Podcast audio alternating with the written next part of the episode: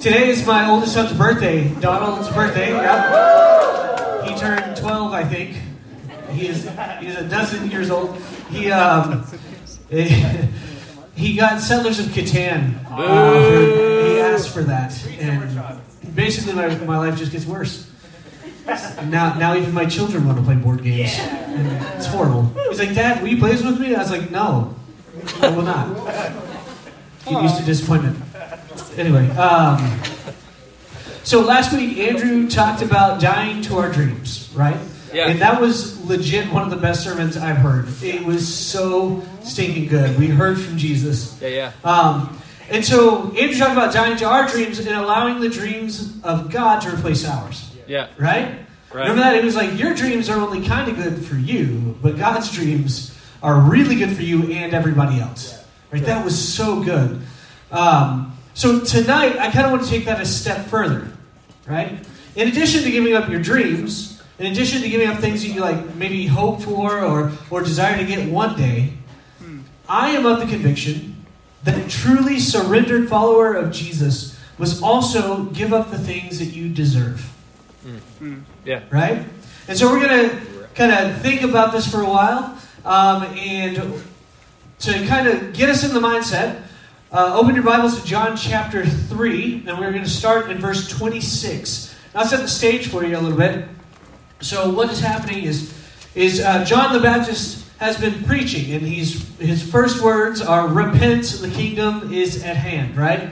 And he's the one that, that was prophesied to go before Jesus and, and make a way for Jesus. Yeah. Right? And so he's he's Right. preaching and he, there's revival. He's like some crazy dude. He's wearing camel hair, eating bugs and honey, and living out in the desert, in the wilderness over by the Jordan River. And he's preaching and people are coming to him in droves.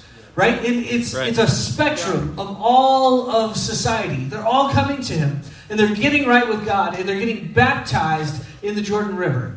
Right? And he's got this flourishing, amazing ministry. A revival is happening.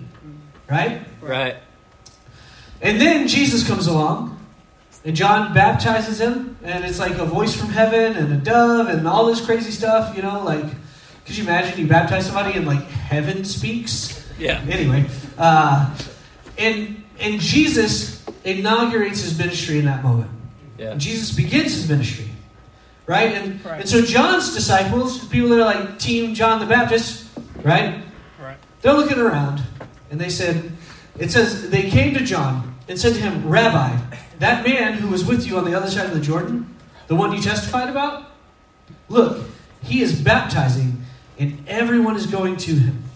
To this, John replied, A person can receive only what is given them from heaven.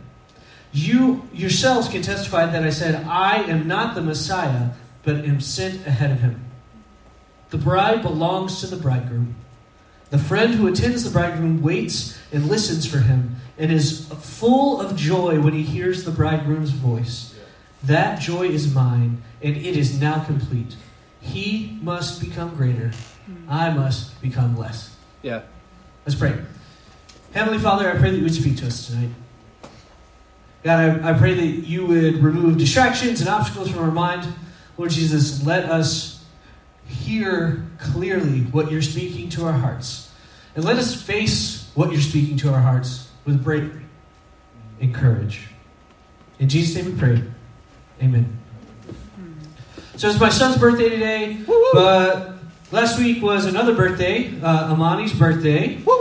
And uh, she was kind enough to invite me and my family, uh, probably more of my family and I tagged along, to go out to eat on, on Sunday after after church. And I was like stoked, right? It was a lot of fun. Right. Um, so we went to Texas Roadhouse.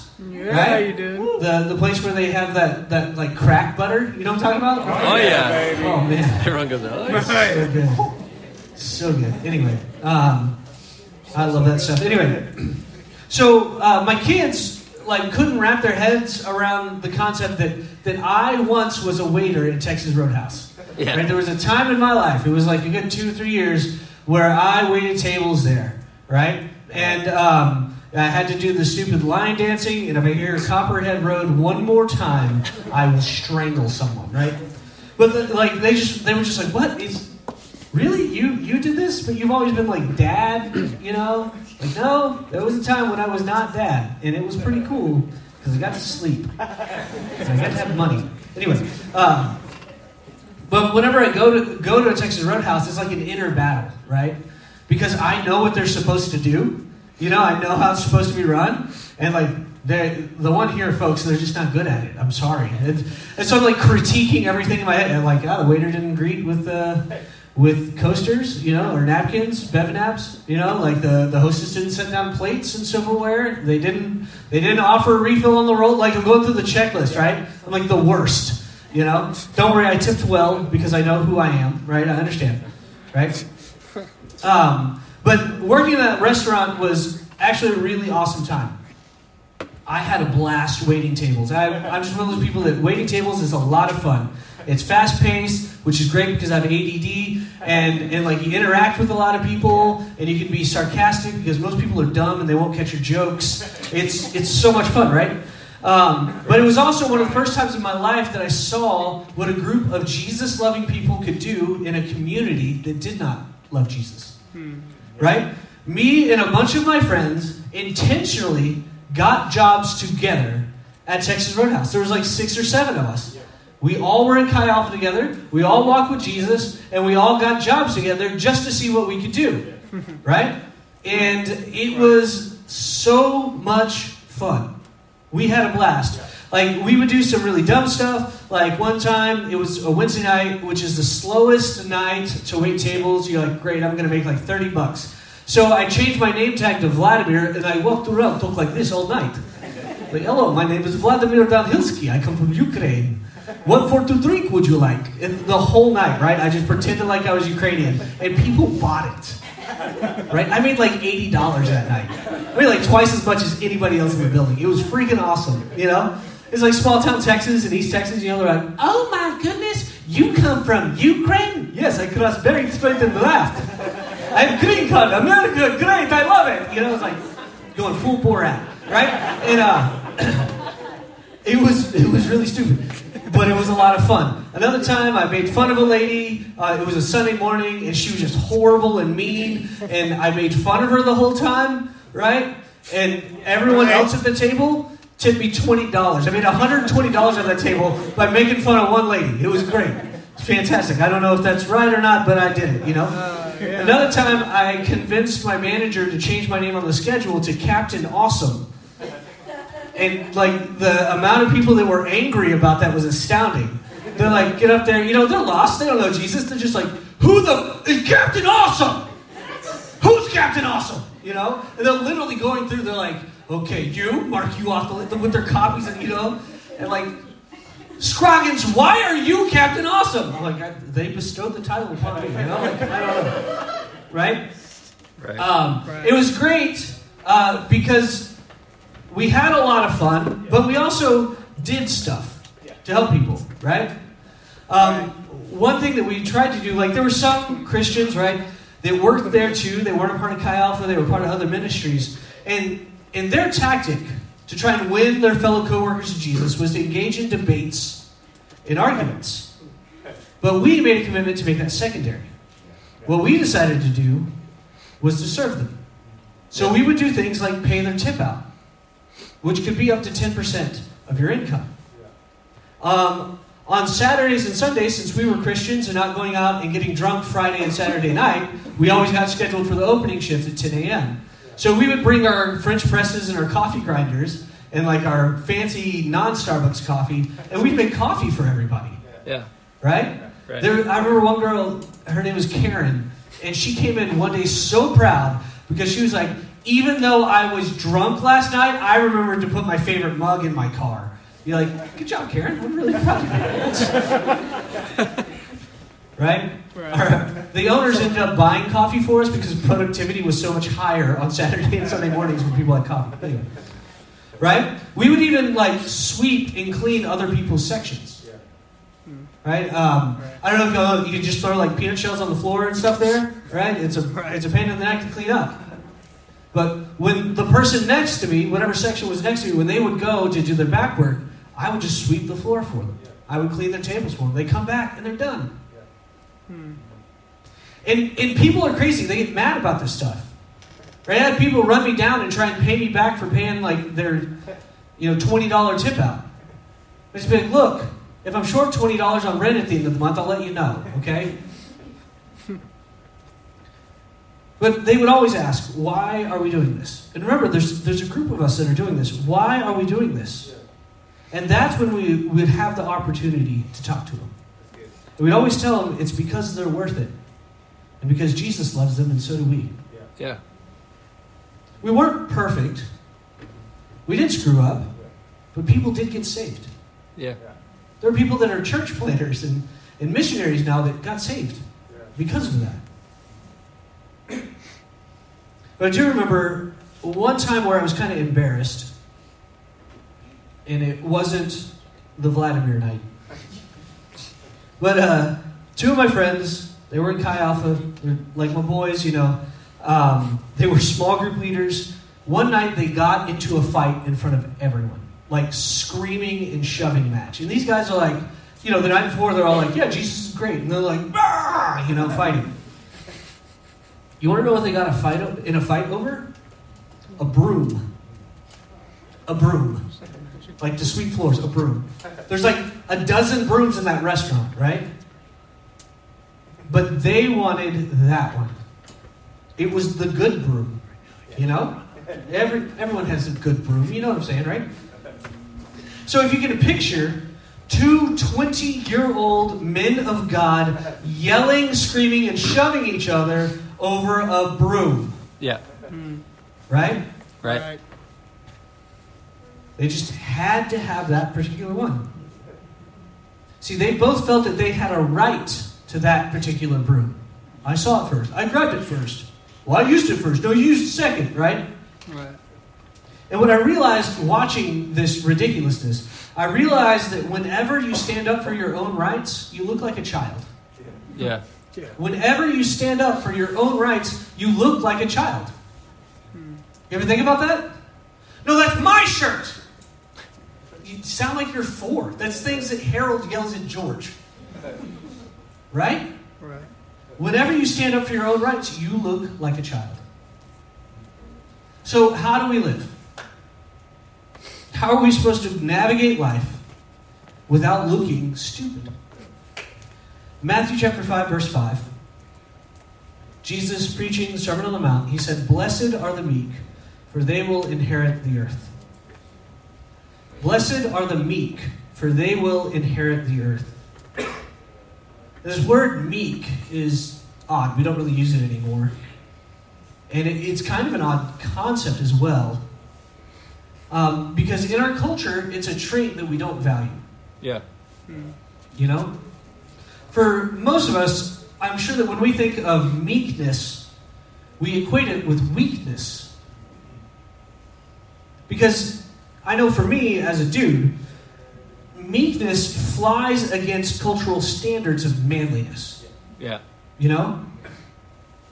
And it's interesting that churches sometimes compensate for the meekness of Jesus in the way that they talk about Jesus, right? They emphasize like Jesus' conquering return, right? Over his suffering death. Um, one of one of my favorite instances of this was uh, one of my friends was preaching at a church, small church in East Texas. He said he walked in the foyer. The first thing he sees is this big picture of Jesus riding a right, riding a white horse on the clouds, returning. Right? And he's got a sword, and he's like ah, you know. And then on his left is a dude on a horse with an American flag, and on his right is a dude on a horse with a Texas flag. Right? Amen, brother. See, in our mindset, meekness means you let other people walk all over you, right? Like we're told, you got to stand up for yourself. Don't let other people take advantage of you. I know I've heard a lot be a man. And this usually means be the most aggressive bully in the room, assert your dominance, and get the respect you deserve. That's my burden. Or maybe meekness is disregarded in another way. Maybe it's not this, this concept of masculinity that we have. Maybe meekness is disregarded, maybe now more commonly, because it does not serve you to get the notoriety that you think you desire. Yeah. In our age of social media projection, the loudest, most bombastic personalities get the views, the clicks, and the likes. If we are meek, we don't garner those dopamine hits that we get off of Facebook and Instagram and TikTok, right? So we anxiously await another person to see us and feed that all consuming beast of self affirmation that we have growing in our chests, right? Hmm. Right. So we, we do away with meekness. This isn't a thing that we value. Yeah. Either subconsciously or consciously, we strive to be the center of conversations. We strive with others for the focus of all the eyes around us. And we feel we deserve to be wanted or valued, right? Right. We're not meek. It's not something we value. Yeah. But all this compensation, all this non meekness, all these things that we use to show strength or make ourselves feel validated or valued, all these things are just born out of a place of really sad insecurity. You got to show how strong you are externally because internally you know that you're actually weak. You're dominated by your passions, you have no inner self discipline. Externally, we got to exert control because internally we're out of control. Hmm. Externally, we seek social validation because inwardly we're invalid. We do whatever we must to be seen because inwardly we know we aren't really worth seeing. You may be asking yourself right now, though, hey, but don't I have beauty and dignity? Aren't I made to feel secure? Aren't I made to have validation? Yada, yada, yada. Well, yeah. Yes, you are. These things are from God, and they are good. But the issue of meekness is not about meeting those felt needs, but who provides for them. Yeah, that's right. Meekness is the opposite to self assertiveness and self interest. It stems from trust in God's goodness and control over the situation. Yeah. In short, the meek person is not occupied with self at all. Meekness is not weakness. Yeah. Meekness is actually yieldedness. Yeah, that's right. A person that has yielded their right to handle these things on their own. That is a meek person. A meek person has placed restraints on their small and limited strength and power in favor of the unlimited and endless strength and power of God. They have trusted Him to provide the moments of validation and all the rest. And, this is key, for a meek person, when those things don't come, they trust God that they either need to learn a deeper understanding of death to themselves or they trust that their suffering will be for the benefit of another.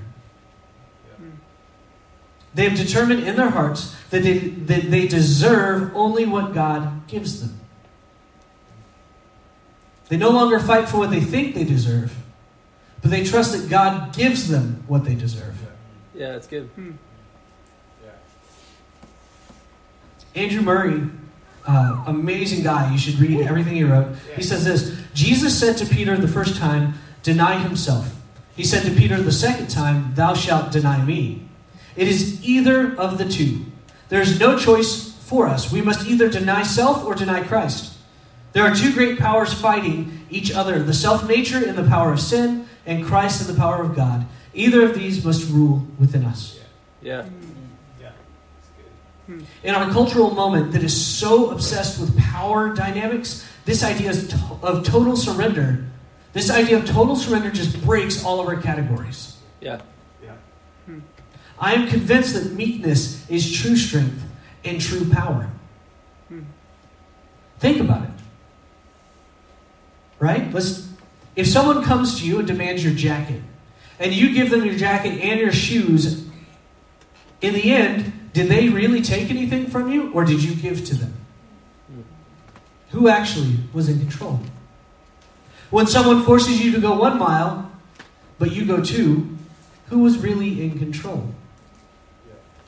If someone fights you or insults you, but you refuse to engage or agree and respond with forgiveness and blessing, there was no fight for them to even win.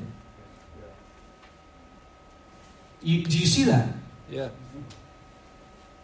So, how do we accomplish this? The million dollar question How do we become meek? This is where we look at the example of John the Baptist. His ministry, his livelihood, his validation, his notoriety, everything. Everything was evaporating before him. But he understood that the way to ascend to heaven was by bowing low. In the King James, it says, He must increase and I must decrease. Yeah. Mm-hmm. He must become greater and I must become less. Yeah. So we have to be like John the Baptist. Yeah. We must die to ourselves and die to our perceived rights. We must meekly shrink away from control of our lives and empty ourselves. Because here's the reality, right? God can only fill empty vessels. He cannot place anything in hands that are already full. John the Baptist understood this. So John decreased and allowed Christ to increase. Does that make sense? Yeah. Mm-hmm. Yeah. To live in any other way is to fundamentally misunderstand how the universe actually works. So, in those moments where you don't get that validation from that friend that you wanted, those moments where you don't get the attention from that special someone because Valentine's Day is coming up, I know it's on your minds. When you don't get that attention from that special someone, whatever the case may be, you just surrender your right. Take a moment and just pray. Remind your flesh, I don't have the right to this. Yeah. I don't have the right to this. Look, as as a campus pastor, right? There's a lot of really fun things, right? I, I get to do a lot of cool, fun things. I get to have a lot of fun. But one thing that also happens to me is people always misinterpret me.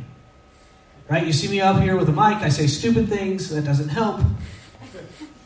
But sometimes I just have to remind myself I don't have a right to be interpreted correctly. That's not my right. Right. Right. And if someone's misinterpreting me, if I am meek, I trust that the Lord is allowing that to happen because there's something I can learn or there's something they can learn. Yeah. Do you see that? Yeah. See, when we when we strive for our rights, when we fight for the things that we think that we deserve, it's kind of like a person that shows up at a wedding and insists that all the focus be on themselves and not the bride and groom. Yeah. Do you notice how John phrases it like that? When John the Baptist, when he's talking to his disciples and he's trying to help them understand what's going on, he's saying, No, like, look, it ain't about me. This is the groom's wedding, Mm. right?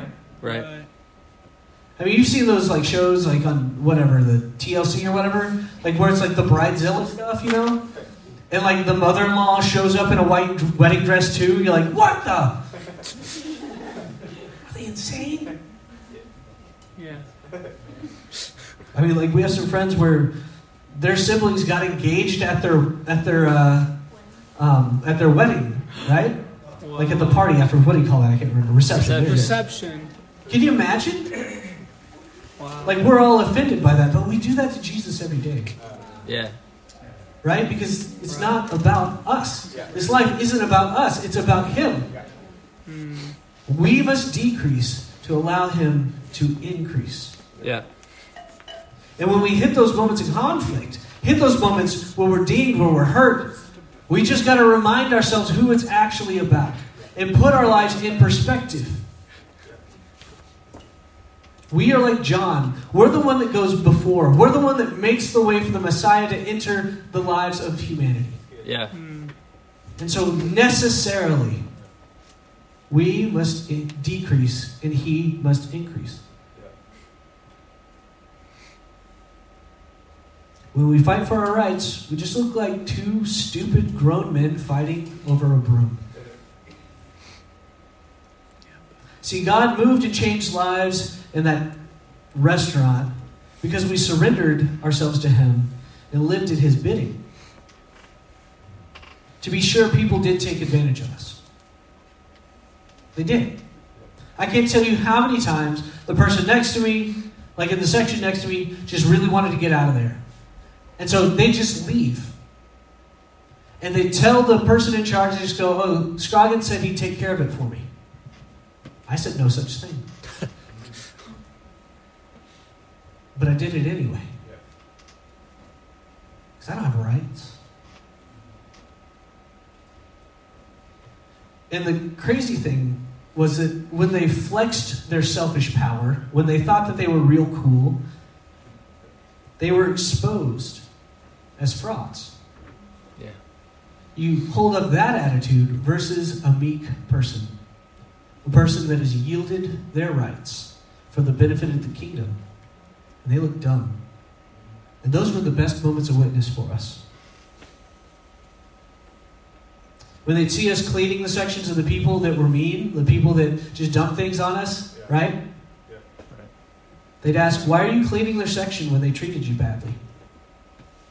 And we'd use that as an opportunity. We'd just tell them, Because they're worth it. Because Jesus loves them, and so do we.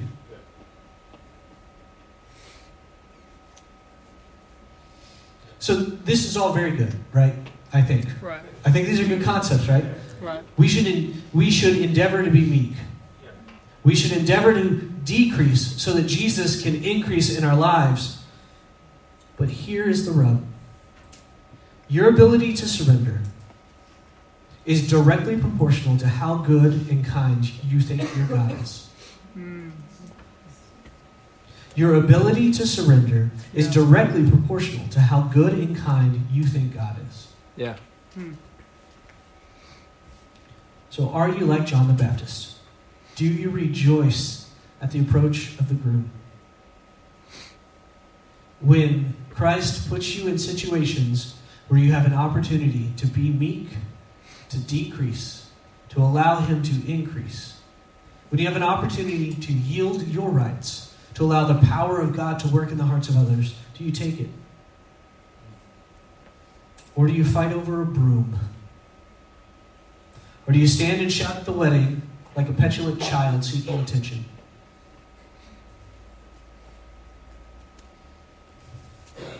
Quote Andrew Murray again.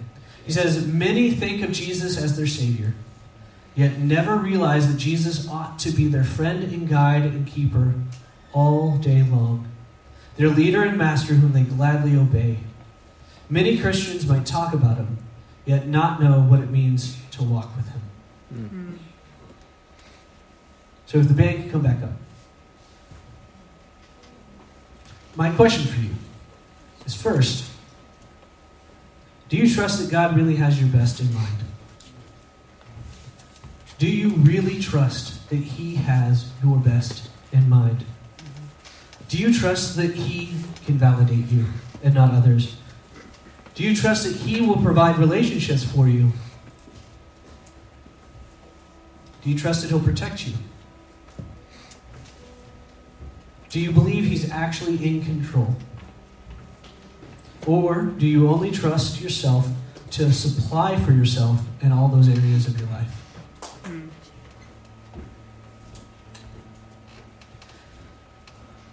I would like us to pray over that.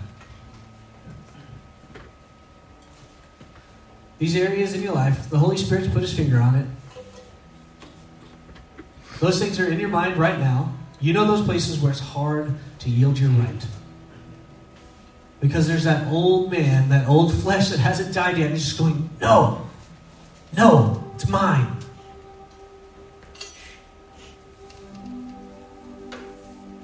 But if God is really as good as we say He is, then we can let go of everything. And that is the secret to real walking with Jesus, to real power in life. Because here's the deal a dead man can't be killed, a slave cannot be conquered, and the dethroned cannot be overthrown. You see that? A dead man cannot be killed, a slave cannot be conquered, and the dethroned cannot be overthrown. You can't be knocked off your perch if you're not on it. Right? Right. When you yield these rights, it makes you impenetrable. Because you are relying on God and not yourself. You're trusting our good and wonderful Jesus to be your defender, to be your redeemer, to be your savior, to be your Lord, to be your lover. So, do you trust that God can really fulfill you? Can you yield to Him? So, I'd like to open our altars up here, as we always do. Y'all know the drill, right? Your physical posture will definitely help your spiritual posture. If there is something that you have not yielded to Him, do it. Put Him to the test. He's good. Trust me. Yeah. And let's really fight to trust God and believe that He is as good as He says He is. Amen? Amen. Let's yield our rights. Heavenly Father, Lord Jesus, I pray that you would move in our hearts. Lord, let us let us give up. Let us surrender. God, I pray that we would become what E. Stanley Jones calls the terrible meek. The ones that are so emptied of themselves that they can't be broken. They can't be defeated. They're unconquerable because they rely on your supply and not their own. We love you, Jesus. Speak to us. Amen.